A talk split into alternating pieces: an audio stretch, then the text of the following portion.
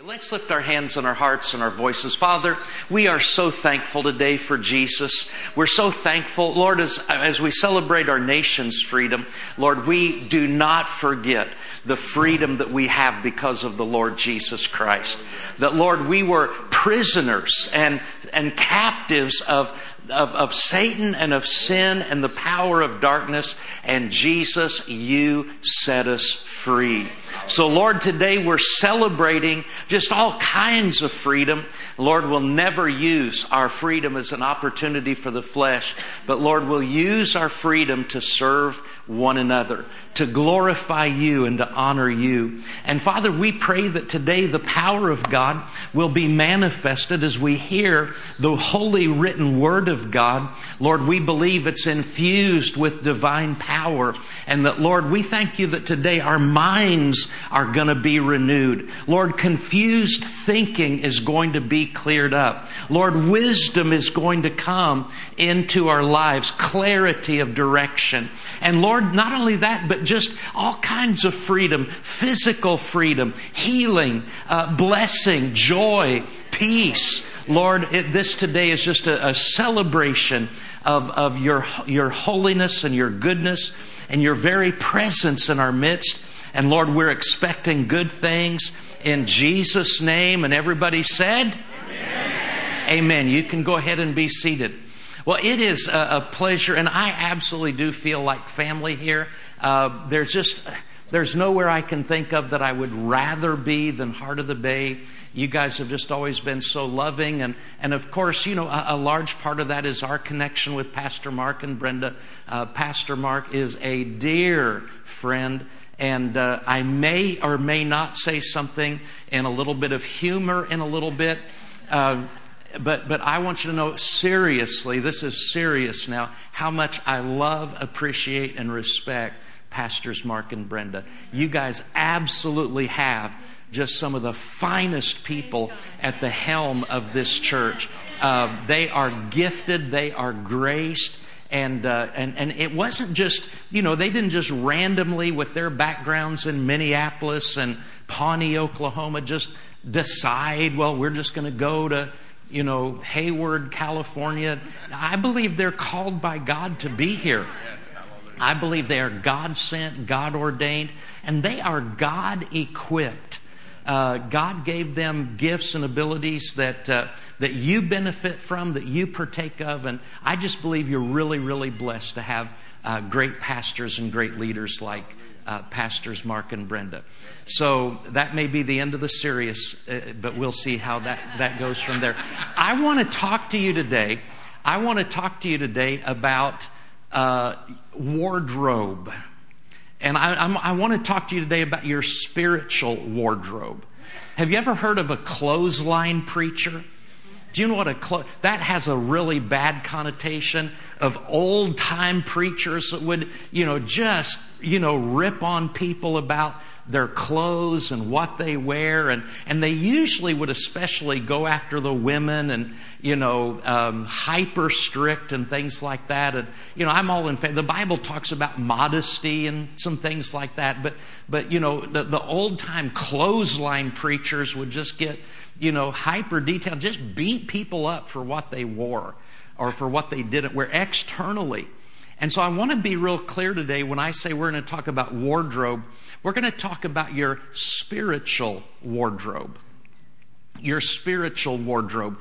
Did you know that spiritual things are just as real, and I, I think we could even say they're more real than natural things? You know, you can look around and and uh, oh, you know, this brother's wearing this, and this sister's wearing that, and this person. You can look at things externally, but did you know that we all have a spiritual wardrobe?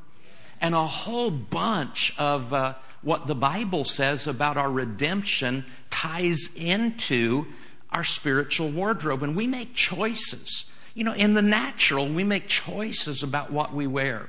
And I'll be honest with you, one of my wife's worst, oh, I don't want to say nightmares because that's not, but one of my wife's, I'll just say greatest concerns is that I go shopping for clothes without her. any, any of the ladies here share that? Uh, because I have been known to make some selections that we'll just say it's a good thing I kept the receipt. Okay? And uh, my wife has a lot to do with some of those. But, you know, and some guys really, they have a great eye for that. Some, some people just have a really good eye for what goes together. And like, you know, Pastor Mark, you know, he just, he is a snazzy. How many of you know you have a snazzy dresser for a pastor? I mean, do you know how many times he won't tell you this, but he's been featured on the cover of Preacher's Quarterly. He's been called uh, the Pierce Brosnan of, of preachers. He is such a, a, a, a see, there's the funny stuff I was talking about. Anyway, um, but seriously, my wife many times has had to, you know, t- and and several times, you know, we'll be going somewhere and she, we'll kind of meet there in the front door, and she'll look at me and she'll say, "You're not wearing that." Any of you husbands ever had that experience? And she's, she's always very good to wait for me while I go change into something that she deems to be more, more appropriate. But in, in all seriousness, getting back to the spiritual component of things, uh, a large part of what Jesus came for was to give us a new spiritual wardrobe. A spiritual wardrobe. Now, you have to understand a wardrobe, uh, you, know, I could come in here dressed as a fireman, but I'm not a fireman. I don't have the training. I don't have the expertise or skill. I could come in here wearing scrubs like a nurse or a doctor, but I don't that's not who I am. You know, wardrobes can be counterfeit. But we're talking about, when we talk about spiritual wardrobes, we're talking about a wardrobe that reflects who we really are who we are on the inside, who God has made us to be as the children of God should be reflected in our spiritual wardrobe on the outside. Let me give you an example. Isaiah chapter 61 and verse 3, it says that the purpose, the reason that Jesus came was to console. Everybody say console. Now, we would probably say today comfort. How many of you know there's a lot of people in the world that need comfort? How many of you people know? Yesterday, when I was at the Tulsa airport, they, somebody, a guy in a red vest, I know he's a volunteer of some kind, he brought this big, I think it was like a big St. Bernard uh, dog through, and the kids were running up to pet it. And this lady, you know, she just, oh my goodness, she was just petting that dog and all that. And you could tell this is a comfort dog you know, people who might be nervous about flying or, you know, just stressed from flying and all the stuff that goes with it. You know, people were just getting comfort from this dog. Can I tell you, the Holy Ghost is better than a St. Bernard. Okay? Jesus said that, uh, the, the Bible, Isaiah said that Jesus, the Messiah, had come to comfort those who mourn. And here's where we get into kind of the wardrobe to give them beauty for ashes. You say, well, what ashes? That's not exactly clothing. But no, in, in ancient days when people were just in grief and deep uh, agony, uh, emotional agony, they would take ashes and they would rub them, smear them, dump them on their head, smear them on their face and their body. And the Bible says that He came to give us beauty for ashes, the oil of joy for mourning, and the garment of praise for the spirit of heaviness. So here we have an allusion to something in the wardrobe instead of being under a spirit of heaviness. Do you know people can do that? They can just be under kind of a blanket of oppression. But, but, but Jesus did, there's this thing called the great exchange where Jesus took upon himself all of our grief and pains and sin and sorrow so that he could give us all of his joy, peace, righteousness, holiness. He came to give us the, uh, a garment of praise instead of the spirit of heaviness. You go a couple verses later in Isaiah chapter 61, and Isaiah says, I will greatly rejoice in the Lord. My soul shall be joyful in my God. Notice what it says. For he has clothed me with the garments of salvation.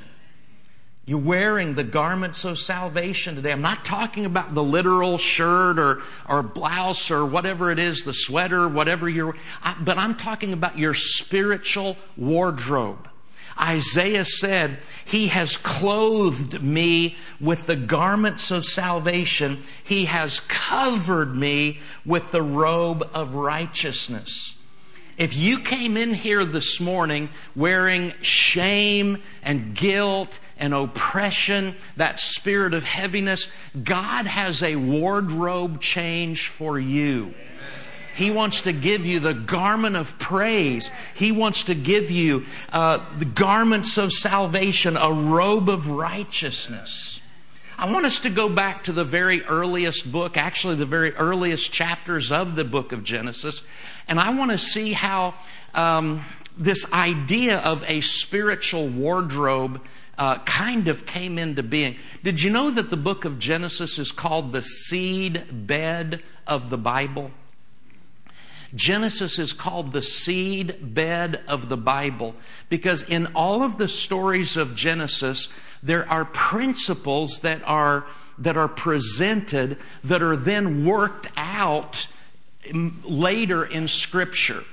In, in, in Bible interpretation terms, it's called the law of first mention. And what that means is when something is first mentioned in Genesis, it, it is going to be um, a seed that, that is, is blossomed and developed later in Scripture. And so in Genesis chapter 3, you know, uh, how many of you know God gave some instructions? How many of you know God has a will? We pray, Your will be done on earth as it is in heaven. Jesus taught us to pray that way. How many of you know that very often the will of God is not done on earth as it is in heaven? Because people choose to disobey. People choose to follow the flesh instead of the spirit. They choose to operate in hate instead of love. They choose to operate in selfishness instead of, of uh, care for others. Um, you, you know, Jesus came into this earth to destroy the works of the devil. But how many of you know that, that the devil is still having influence in people's lives who are listening to him? We don't have to be subject to him anymore. We can be, as, as we've talked about earlier, we can be free in Jesus when you put your faith in Jesus, we are delivered from the power of darkness and we are translated into the kingdom of God's dear Son. We have, we become born again. We have a new nature. Uh, we have a new master. Uh, we have a new governing authority in our life. But how many of you know the world is not subject to that? The world is under the prince of the power of darkness and so on. So that's why you see all the, the horrific things that happen in the earth, uh, because man historically has, has chosen to do his own thing and to disobey and so on. Now let me just say this. How many of you know that we're not here condemning anyone? Because Jesus said, let him who's without sin throw the first stone. So we're not saying we're better than other people. Uh, we're saying this we have all sinned. We have all come short of the glory of God. We don't need to be condemning or judgmental toward anyone, but we can be thankful that God rescued us and set us free from that. And we should not have a judgmental, condemning attitude toward people who are headed to hell just like we used to be headed to hell. We should be thankful and grateful, but, but, but we should have mercy toward everybody else the same way that God had mercy toward us. So I pray that in what I'm about to say, there's nothing that comes across as we're superior, we're better than. No, we're all people who are headed to hell, and it's only because of the grace of God and what Jesus Christ did for us and the fact that the Holy Spirit got a hold of our life and we just said yes and we responded to Him. But we go back, what was the original sin all about? In Genesis chapter 3, verse 6, I, you can go back and study all of the context, all of the surrounding verses, but Satan was tempting Eve. The serpent was tempting Eve to disobey God. And so when the woman saw, Genesis 3 6, when the woman saw that the tree was good for food, that it was pleasant to the eyes, and a tree desirable to make one wise. This is what John calls in 1 John the lust of the flesh, the lust of the eyes, and the pride of life. Satan doesn't have any new tricks. Satan uses the same techniques, the same mode of operation, uh, lust of the flesh, lust of the eyes, the pride of life, and that, that what happened was Eve's perception changed. Instead of seeing God's word as valuable and precious, she began to see, oh, you know, maybe God didn't really tell me the full de- deal. Maybe this is going to be really good if I do this. And, and so what happened?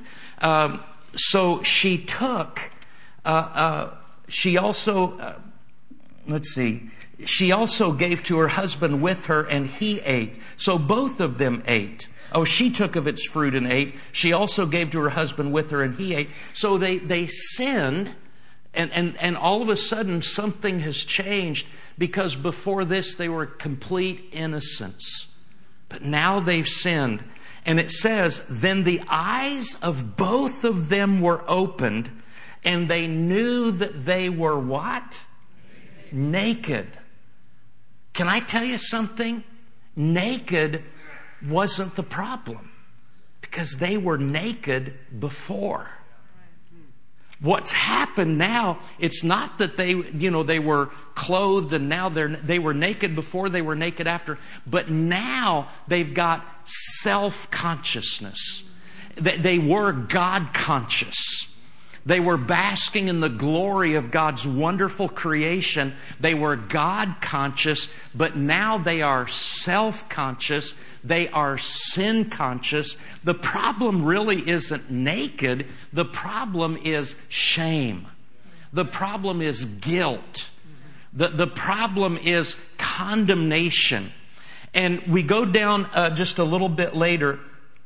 It says they, the eyes of both of them were opened and they knew that they were naked. Now, so what do they do? So they fell on their face before God in humility and repentance? No, that's not what it says, does it? What did they do? They sewed fig leaves together and made themselves coverings.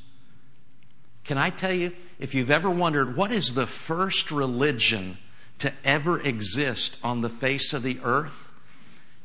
Fig leafism. This is the first religion on the face of the earth. You say, well, I've never read about that in any of the comparative religion. Well, they haven't heard this sermon. That's why they haven't included. But this is the first religion created on the earth. Can I tell you something? God never created any religion. Man creates religion. God's into relationship. Man create. You know what every religion is? It's, it, it begins with man's sin consciousness. And it leads the man to think, okay, what can I do to help cover my guilt? You know, what rituals, what behaviors, what activities can I engage in that will make me feel like that guilt is somehow covered up? That's the basis for every man made religion on the face of the earth. It's man recognizing his guilt, sin, and shame before God and thinking, if I can just do certain behaviors, then I will, I will have sufficiently covered up my guilt. How many of you know that never works? It's never fulfilling. It's never satisfying. Uh, they, they sewed fig leaves together and put it on, you know, made kind of a garment type thing and put it on, and it obviously didn't work. Why? Because they were trying to solve a spiritual problem through natural means. You can't solve a spiritual problem with natural solutions.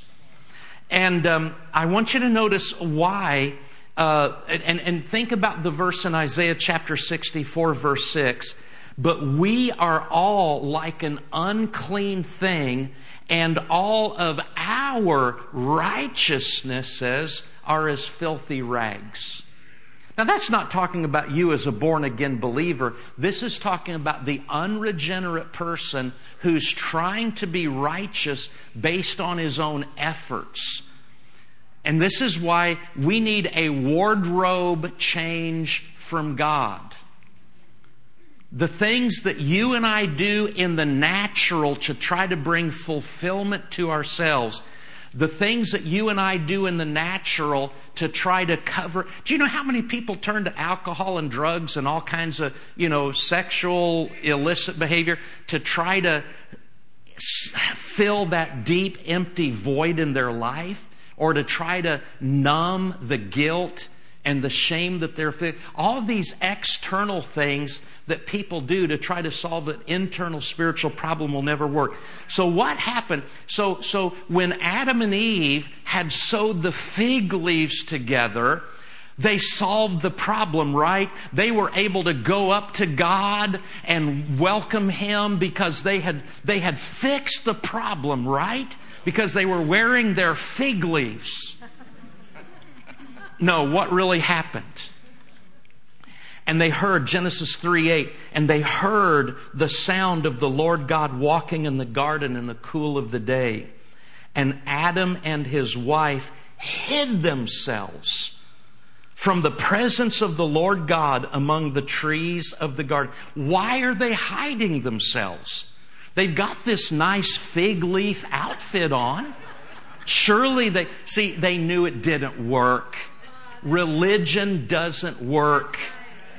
Then the Lord God called to Adam and said to him, Where are you? So he said, Look at this. I heard your voice in the garden, and I was afraid uh, because I was naked, and I hid myself. Can you see self consciousness in that? I. Now, see, what about Eve? He's totally forgotten about Eve now. It says, I heard your voice. I was, I hid myself because I was, they say that the first disease that mankind got after the fall was eye disease. Not I, but I. This extreme self consciousness. And the only time he brings up Eve later is when he needs somebody to blame for the whole thing. But we don't have time to go through all this, but look at verse 21 of Genesis 3. Also for Adam and his wife, the Lord God made tunics of skin and clothed them. Wait a minute, God, they don't need any clothing. They've already got the fig leaf stuff. Apparently, God didn't like that. Apparently, God was a little bit like my wife. You're not wearing that. Are you with me? God didn't like the fig leaves. You know why? Because it represented man's own personal efforts to solve his own problem. God said, You're not wearing that. The fig leaf, you did that with your own effort. How many of you know God's sending a message here? Remember, I said Genesis is the seedbed of the Bible? God is sending a message here that is going to be replicated throughout Scripture Yeah. time and time again. God is saying, You can't solve this without me. Yeah. And so let's get rid of your, your fleshly attempt to cover up your own problem and let me give you a wardrobe change. Now, for God to give them tunics of skin, it's talking about animal skin. So, guess what we have? We have the first animal sacrifice. You have the shedding of blood and the taking of an innocent life to give man a proper covering. Is that prophetic?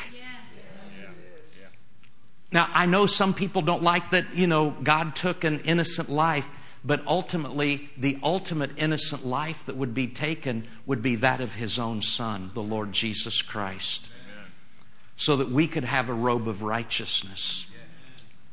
I want you to turn in your Bible probably to a book you don't read too often, and that's Zechariah. Uh, it's the last book of the Old Testament right before Malachi. And we have another illustration of a spiritual wardrobe change.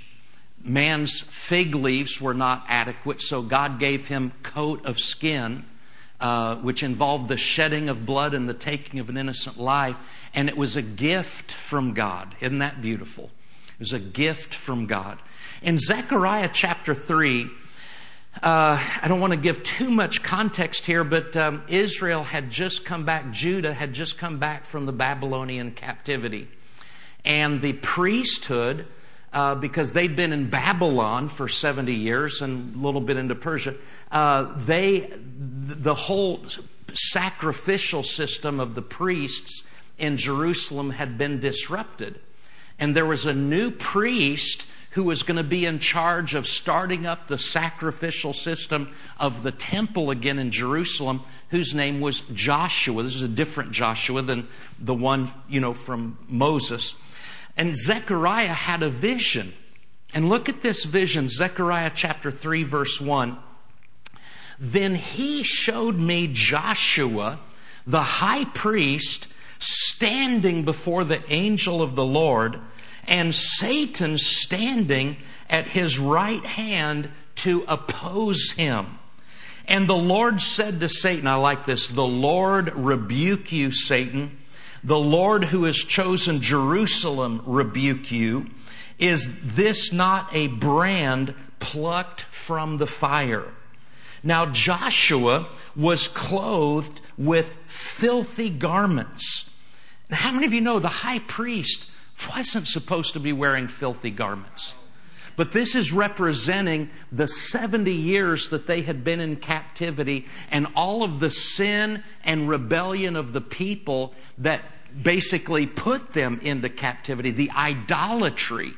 And so when Zechariah is having this vision of Joshua the high priest and Satan is standing there to accuse him. How many of you know Satan is the accuser of the brethren?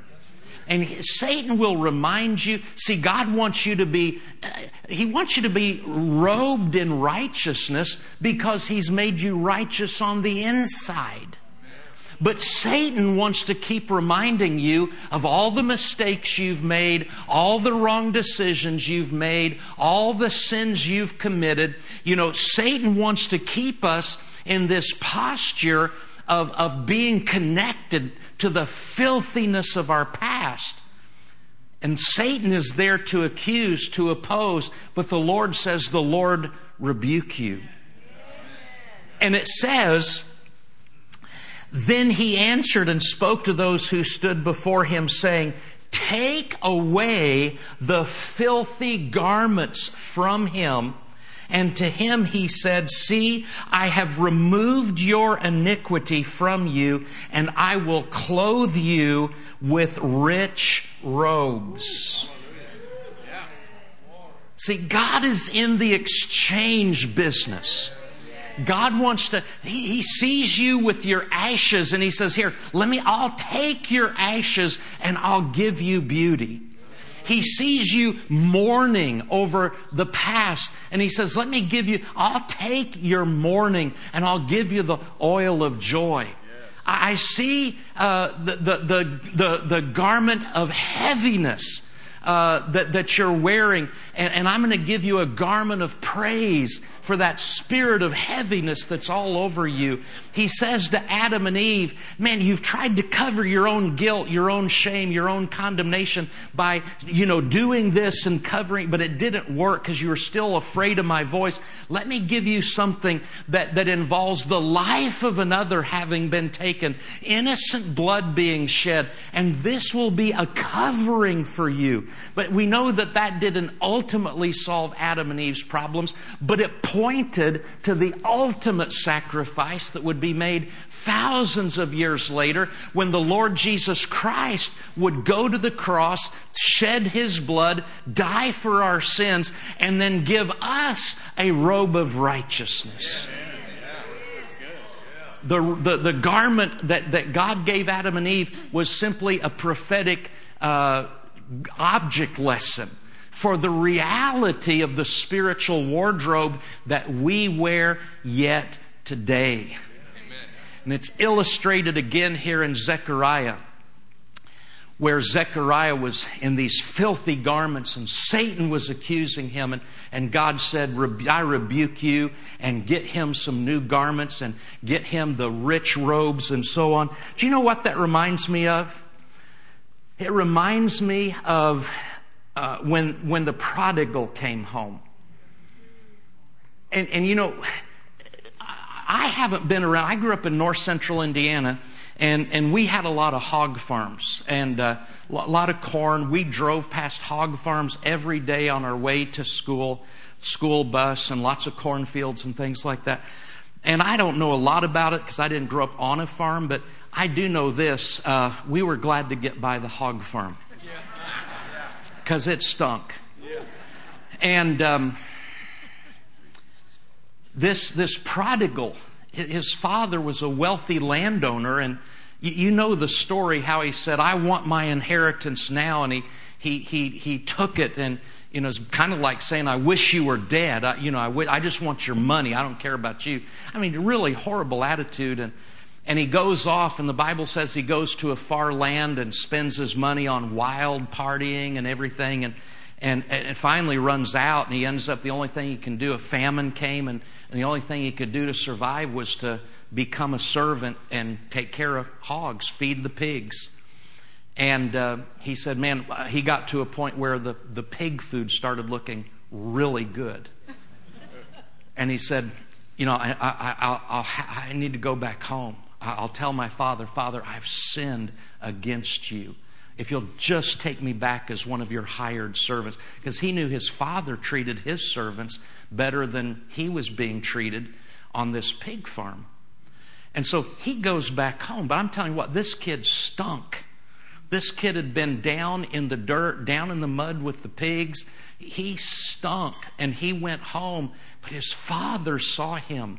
And, and the Bible says his father saw him coming from a far distance, and the father ran to meet him. And the son kind of starts to go through his spiel and all that. And, and you know what the father said? Luke 15, 22. But the father said to his servants, Bring out the best robe, put it on him, put a ring on his hand and sandals on his feet. There's a wardrobe change. Man, God, it, I, I want to tell you something. Your past does not dictate your future with God. People need to understand the power of the blood of Jesus Christ. And this guy didn't even think, he, he had no dream of being restored to the full privileges of sonship. He just thought, man, if I could just be treated like one of my fathers. And you know what his father does? His father says, bring out the best robe. And the, now the older brother got really upset because he thought you're being too good. Can I tell you something? God's real good. God, God gives mercy where no mercy is deserved. God gives grace where no grace is deserved. God restores where no restoration has been earned. God is a God of mercy. And, and, and, and when the, the most wayward sinner comes running back to God, God says, give him the best robe. Amen. Give him the ring. Give him the sandals. You, you say, why does God, you know, why, why is God always doing this stuff? Because think about how God dresses. Do you know how God dresses? In Psalm 91, no, I'm sorry, 93, verse 1, it says, The Lord reigneth. He is clothed with majesty. The Lord is clothed with strength. Psalm 104 verses 1 and 2 says, You are clothed with honor and majesty. You who cover yourself with light as a garment. God is clothed with majesty, strength, honor, and light. And He wants us to dress like Him. Spiritually speaking, we, have, we are to have a spiritual wardrobe. How many of you remember those? I'm going to have a little fun with Pastor Mark here again. How many of you remember those pictures from way back where Pastor Mark's hair is real black and he's got that real black mustache and, and things like that? You know, some of those pictures, of course, with all of us, you know, we think, man, I can't believe I look like that, but we did. Uh, can you imagine a picture? Uh, I remember the first time I preached here. It wasn't here, it was at the old school. Um, in the gymnasium, I think. And then there was the one uh, before you moved here. So I've been in three, at least three different locations, and and uh, I just remember seriously, Pastor Mark and Brent have always been nice dressers. They've always been very sharp and things like that. But can you imagine? I want you to I want you to think about something, and why this would not happen. Can you imagine? Let's go back to the 80s. And here's Pastor Mark in a three piece suit. And man, he's got that evangelist swoop in the hair. Okay, I tease him about his evangelist hairstyle from back then. And uh, can you imagine him dressed to a T? Three piece suit. I mean, leather, beautiful, polished shoes, and all that. And then beside him is Miss Brenda in kind of a burlap sack. And here's little James and John, and they're just dirty and ragged and all. But here's Pastor Mark. He's just, you never see any pictures like that, do you? Because Pastor Mark, he wants his wife and he wants his kids. He, he, wants to look good, but he wants them to look good too. Do you know, God doesn't want to be clothed in majesty and strength and honor and light and have us down here under a spirit of heaviness and filthy garments. Not talking about our exterior, talking about our spiritual wardrobe. What else does the Bible say about how uh, we are to look? Isaiah 52 1 says, Wake up, wake up, O Zion, clothe yourself with strength. Put on your beautiful clothes, O holy city of Jerusalem. There's a verse in Luke 24, and I'm, I'm, reading from a different translation. I don't think they have this one, where Jesus said to the disciples, He said, I'm sending forth the promise of my Father, but you are to stay in Jerusalem until you are clothed with power from on high. Clothed with power from on high. Romans 13, 12 says, let us cast off the works of darkness and let us put on the armor of light. What are you wearing today? Oh, I'm just wearing the armor of light. I have armor. You know, the armor of God, and it just, it just iridescent, it, it irradiates light. Do you know Satan sees your spiritual wardrobe? Angels see your spiritual wardrobe. And, and you can get up in the morning and Satan will say, Here, why don't you wear this today? Okay. You can, you can wear that spirit of heaviness. You can wear that garment of self pity. Satan loves to make wardrobe changes or, or suggestion, wardrobe suggestions. He'll offer you stuff to wear. But Paul said, Romans 13, 12, let us cast off the works of darkness and let us put on. See, we have to put it on. You know, when, when you're a baby, you know, mom dresses you or, or dad dresses you in the morning. But when you get a little bit older, you're supposed to put on your own clothes. Put on. You cast off the works of darkness. You put on the armor of light. Ephesians 6:11 says, "Put on." It's a command. You have to do it. Put on the whole armor of God that you may be able to stand against the wiles of the devil. Colossians verses 3, 10, and 12 say, put on the new man. Put on tender mercies, kindness, humility, meekness, long suffering. Verse 14, but above all these things, put on love 1 Peter chapter 5 verse 5 says, be clothed with humility. I just think we need to be conscious. I think we need to be mindful of our spiritual wardrobe. Because number one, God's put stuff on the inside of us.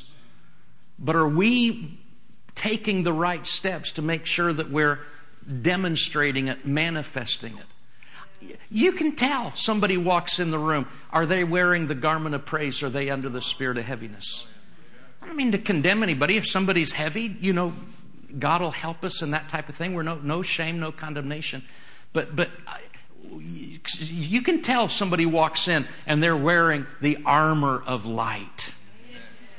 Somebody walks in who's just arrogant, or somebody who walks in, they're clothed with humility. We're supposed to outwardly demonstrate what God has done on the inside of us. I'm going to tell you one story in closing. This is about Joseph. Genesis chapter 37 verse 3. Genesis 37 verse 3. It says, Now Israel, that was another name for Jacob. Now Israel loved Joseph more than all his children. How many of you know that's a little bit of a problem right there? Favoritism. I was the youngest of four boys. How many of you were the baby of the family? How many of you, your older siblings, kind of didn't like it because you maybe got better treatment? Listen, I can't help it that I was the smartest and the best looking. I'm kidding. No, but I had brothers that were 10, my brothers were 10, 8, and 6 years older than me. I, I, may have been in the plan of God, but I'm not sure I was in the plan of my parents. I don't know. But I know I was in the plan of God. And my brothers were good to me, but they did remark, you know, that, and I think a lot of it is just, you know, when parents are younger, they're uptight you know, maybe they're not as financially, when you get a little bit older, they might be better off, so a little more generous toward the youngest, or maybe the, you know, I remember my brother saying, man, I didn't get away with that when I was in high school. You know, they, the parents were a little bit looser and things like that. So I don't know that it's always intentional, but boy, this was pretty deliberate. Jacob loved Joseph more than all his children because he was the son of his old age. Also, he made him a tunic of many colors. You've heard of Joseph's coat of many colors. So here's all these older brothers and they've got oh, brown and beige and gray and all that.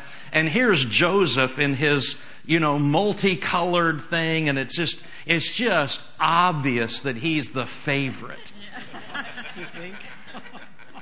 Well, let me just remind you, this is Old Testament before Jesus, so these guys were not born again. And the Bible is really clear. I don't know how much I put down. Uh, yeah, but uh, verse 4 But when his brothers saw that their father loved him more than all his brothers, they hated him and could not speak peaceably to him. They hated J- Joseph. And um, these brothers, boy, you know, the, you know one thing I, I, why I know the Bible is inspired is because the Bible doesn't try to candy coat, make anybody look good. I mean, the Bible just lays everybody's sin out. If you think, I mean, the only person, perfect person in the Bible is Jesus, everybody else was potentially a real scoundrel. Okay? Um, these brothers decided we're going to kill him. And one of the brothers, I think, ah, you know, we might feel guilty if we do that. Let's just sell him as a slave into another country. Human trafficking's been around a long time. It's a horrible, horrible thing. You know, victims today, victims all through history. I mean, you know, you get people and the love of God is not in their heart, they'll do horrible things to other people. They sold Joseph, their brother, they sold him in, into a group of travelers and, and he ended up being sold into Egyptian slavery. And they took his coat and they dipped it in blood and kind of tore at it. And then they took it to his father and said, is, is this Joseph's coat? And, and, and the, oh, he must have been killed by a beast and all that. They let their father grieve for years thinking that Joseph had been killed. These guys were not good guys. But, but see, we're talking about wardrobes.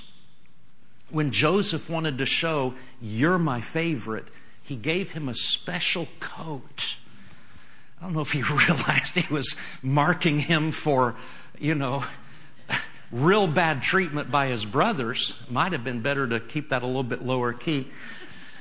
But so this coat represented what? It represented favor. Now, how many of you know you are God's favorite. But see, I don't have to be jealous of you because I'm God's favorite too. Jane is God's favorite. Tom is God's favorite. We're all God's favorite. So we don't have to hate each other and undermine each other, do anything. But, but we are favorites of God. He set his love upon us. But anyway, let's get back to our story with Joseph. So Joseph ends up in slavery. If anybody, if anybody ever had a right to just feel, man, life has done me wrong. I don't trust anybody. I hate everybody. Everybody's done me. Wrong. Boy, it was Joseph. And it, it wasn't over yet. It wasn't over yet. Joseph becomes a slave. And you know what? When the favor of God is upon your life, people can't take it away from you. They may steal your coat, but, but favor's really something on the inside. And so they made Joseph a slave in Egypt, and you know what? He began to get promotions because of how faithful he was and how diligent he was and how reliable he was. And um, it says in Genesis chapter 39, verse 11, how many, Joseph worked for a guy named Potiphar. I think he was a high military, maybe mil, uh, military government guy. And his wife, uh, called Potiphar's wife, uh, thought Joseph was really good looking and she was not a good person either.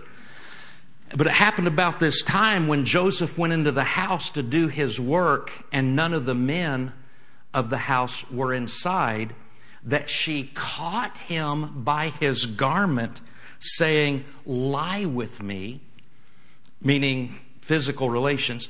But he left his garment in her hand and fled and ran outside. This is twice now that Joseph has lost his garment. Now, this was not the coat of many colors. This would have just been whatever the slaves wore in the house. But he lost his garment again. And now she's offended. She's mad. And so when her husband comes home, she says, that, that slave, he tried to make advances on me and I protested and I, you know, kept his garment. And so then Joseph gets thrown in prison. Went from bad to worse. He, he's gone from being the favorite son to being in a pit, which is where his brothers put him. And then he goes to a slave position. And now he's gone to prison. I mean, it's just like, God, I sure am glad to be serving you. Things are sure working out for me great. Thanks a lot, God. I tried to do the right thing. God, it would have just been better if I'd just gone ahead and cooperated with her and I'd still have, you know, be in a, I wouldn't be in prison. You know, you have to guard your heart. When circumstances get messed up, it may look like being faithful to God is costing you. But if you'll hold on to God, He'll turn it around. So, so, long story short, Joseph ends up in prison. And, and he has this opportunity. God begins to give him this ability to interpret dreams.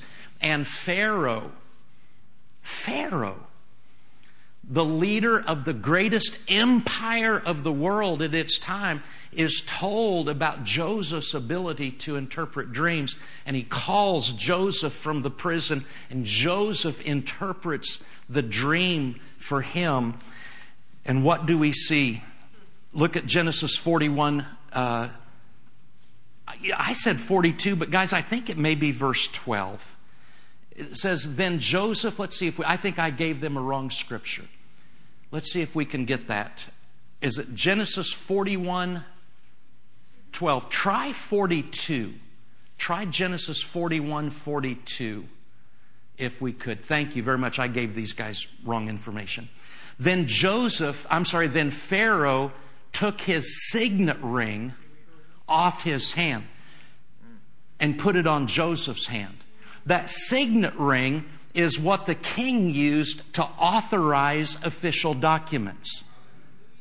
And he gives it to just like he's giving him power of attorney. Then Pharaoh took his signet ring off his hand and put it on Joseph's hand, and he clothed him in garments of fine linen and put a gold chain around his neck. See, God will bring you back. You know, you may, and, and see, some people, they have favor at a time in their life and they, they get demoted and, and that type of thing. But if, if, if they won't let their heart get full of bitterness and resentment and all that, you know, man, I'm wearing this stupid slave outfit, and then you get your slave outfit stolen and you end up in prison.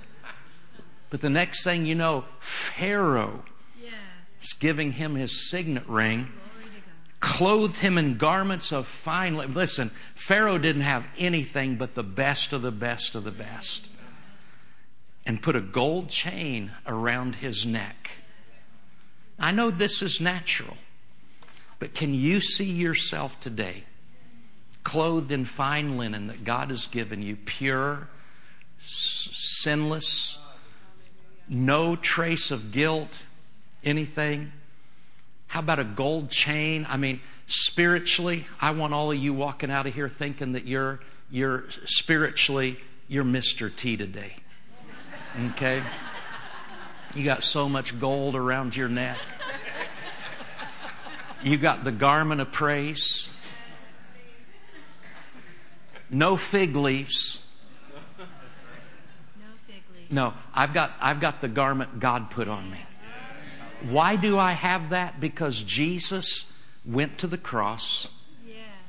He took our sins so we could have His righteousness. He became a curse so that we might be blessed. He became poor so that we, through His poverty, might be made rich. And he was made sick so that by his stripes we could be healed. We're talking today about the great exchange. Beauty for ashes, the oil of joy for mourning, the garment of praise for the spirit of heaviness. What's your spiritual wardrobe looking like today? Father, in the name of Jesus, I want to thank you for this time together with Heart of the Bay. We thank you for Pastors Mark and Brenda and Lord, the gift that they are and the grace that you've given them to lead and to feed and to guide this flock. And Father, it's just a privilege today to be a guest here and to speak and to share the Word of God. And Lord, I pray that, that anybody that came in here today, maybe they were just dealing with that fig leaf stuff, they've been trying to solve all their own problems. And man, Lord, today, we just need to let you robe us. We need to let you drop that garment upon us. And Lord, we need to be clothed in light, the armor of light. Father, I just pray that we will emanate on the outside everything that you've made us on the inside. Lord, we pray for healing. We pray for blessing. We pray for encouragement. We pray for wisdom. Lord, thank you for restoring your people and flooding your people with life and peace in every way, shape, and form.